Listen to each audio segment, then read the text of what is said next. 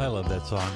I have a particularly fond memory of flying across the country, just kind of kicking back with my headset on. And I, I, we must have been going over some mountainous area with lots of snow, and it was probably during winter. And I just had that cranked up, and you know, it's just such a nice feeling, and you know, looking out my window. But man, what about all the traffic problems that everybody's been having? I mean, not once has anybody brought up that the FAA is under the direct control of the federal government, and it's run by Pete Buttigieg and my wife and I were talking about like, you know, why are people stranded? I get there were storms, but there's always been storms. I've never in my life ever heard of someone being stranded in New York City for a week because they can't get a flight out. How much of it has to do with pilots that were retired early because they didn't get COVID vaccine? Uh, the fact that they're uh, they don't have enough planes is that possible that they don't have enough planes? Why is that?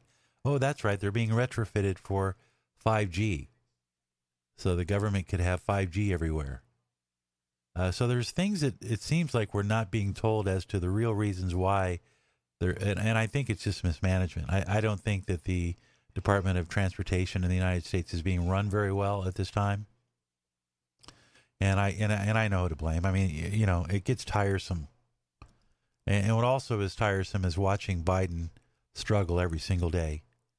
It's it's as if he uh, just wants to act the role, uh, but if what they're saying is true, and he's on a BPAP machine, not a CPAP, but a BPAP, it's a whole different thing. One is controlling your oxygen, the other is con- controlling the carbon dioxide that builds into your lungs, and you got to get rid of it. You could literally die. So if this guy is taking two-hour power naps, you know, in the day, what does that mean? You know, uh, forget about answering the phone at three in the morning. How about three o'clock in the afternoon? You know, so Tucker Carlson, who reached over 12 million people on Twitter, who needs mainstream media, somebody told me they think that within five years, cable will not exist. Nobody will have cable anymore. Do you believe that? Uh, let's hope so, because right now, I don't think there's anything on cable worth salvaging.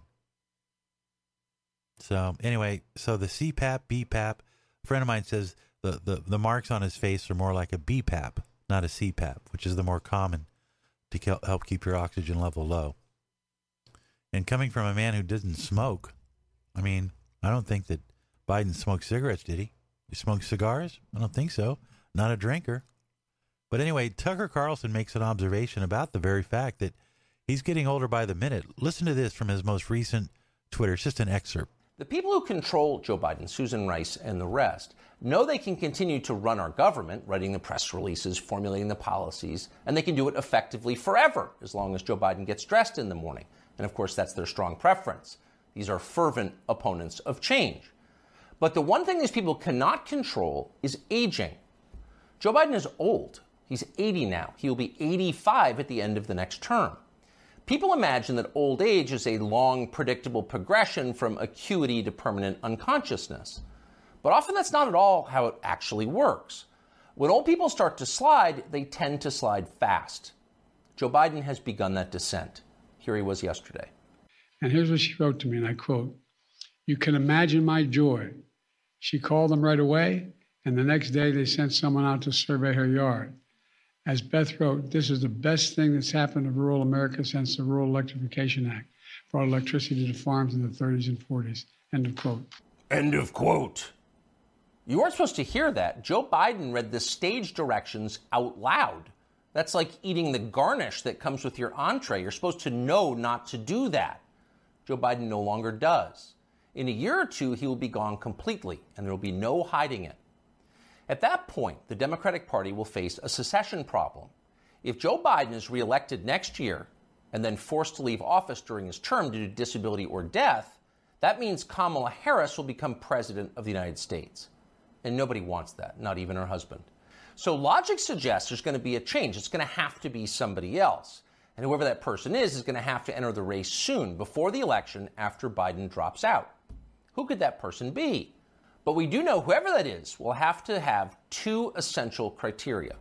He'll have to be as shallow, ruthless, and transactional as Joe Biden is, and he'll need to have flattery skills that are so polished and advanced they'd be considered superior even in the Saudi royal court.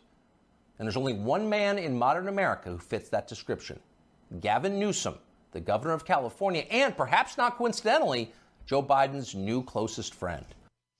And if you want to see what America can look like under a Gavin Newsom presidency, look no further than California. Really.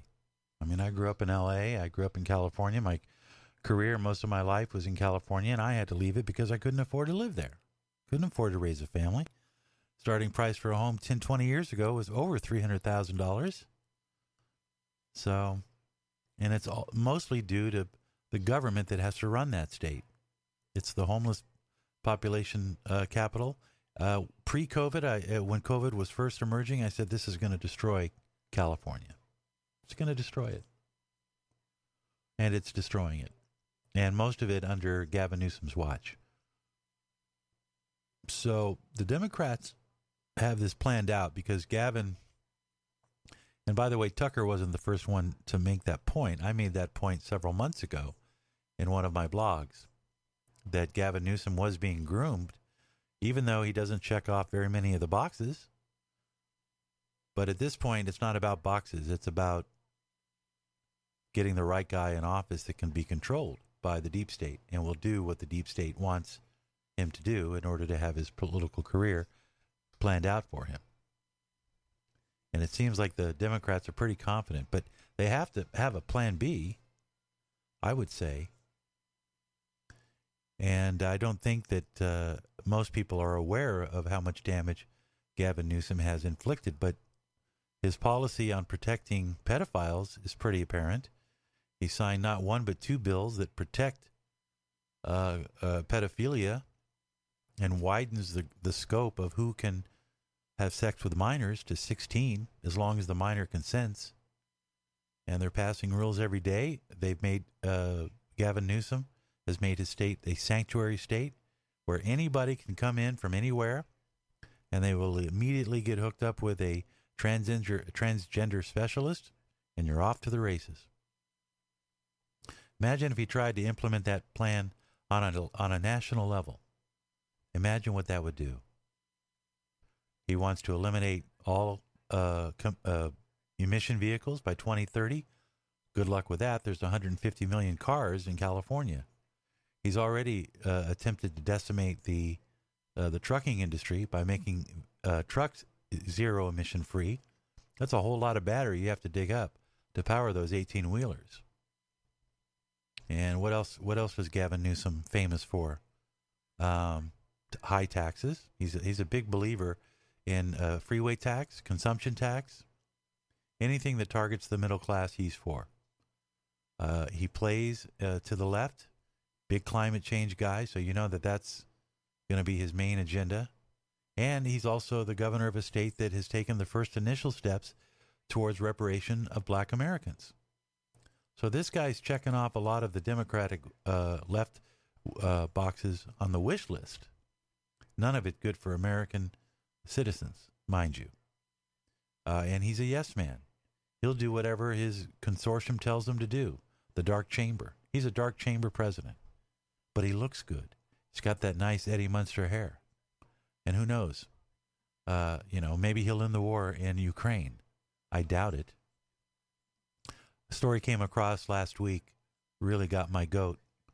All week, been hearing this audio tape of Trump boasting about how he could dis- disqualify this and disqualify that, and that how he uh, he proved himself to violate, you know, felonies the funny part is that audio tape that they were playing, which was pointed out to me by the folks over at PJ Media, and it's what the media in in general hasn't been telling you because you've been hearing the story.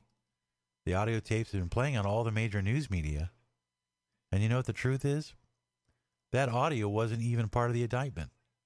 Of the 31 indictments that uh, former President Trump is facing, that particular piece of audio that was playing all day last week continues to be used, continues to be reused every time they bring up bring up Trump. And that wasn't even part of the indictment. So why were they airing something that had nothing to do with the indictment? Seems kind of strange to me. You know, I uh, one of the reasons that I, I think I started to go into the uh, towards being a conservative because I was a pretty bright eyed liberal when I was young. Mostly because the liberal chicks were cuter, if you really want to know the truth. Uh, I didn't meet too many conservative, you know, teenagers and college, or not teenagers, but adults in college, young adults.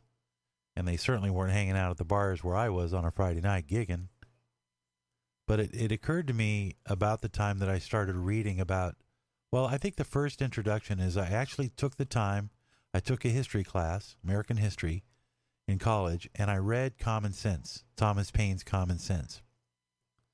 And uh, and you know, this is Independence Week where we celebrate. And I think the thing about it was that when when Thomas Paine wrote Common Sense, he was uh, he was working with Ben Franklin in the printing shop in Philadelphia. And what he said then still holds true today. And what it holds true is eventually he realized Thomas Paine and distributed this, and it caught like fire, became a bestseller, was he realized that if if Britain wasn't going to, if Americans didn't take care of themselves, and there was a void of leadership or rulership, that eventually America is going to have to take care of itself, or someone else will. And we're at that someone else will now because it's no longer a government of the people, for the people, and by the people. It's simply the government. And we're supposed to follow everything that they want us to do without question. And that's where we're headed right now. So I want to thank you for stopping by. I hope that you have a continued great week, and I hope you're enjoying some time with the people you love. Until next time, JR, and this is Speaking Out America.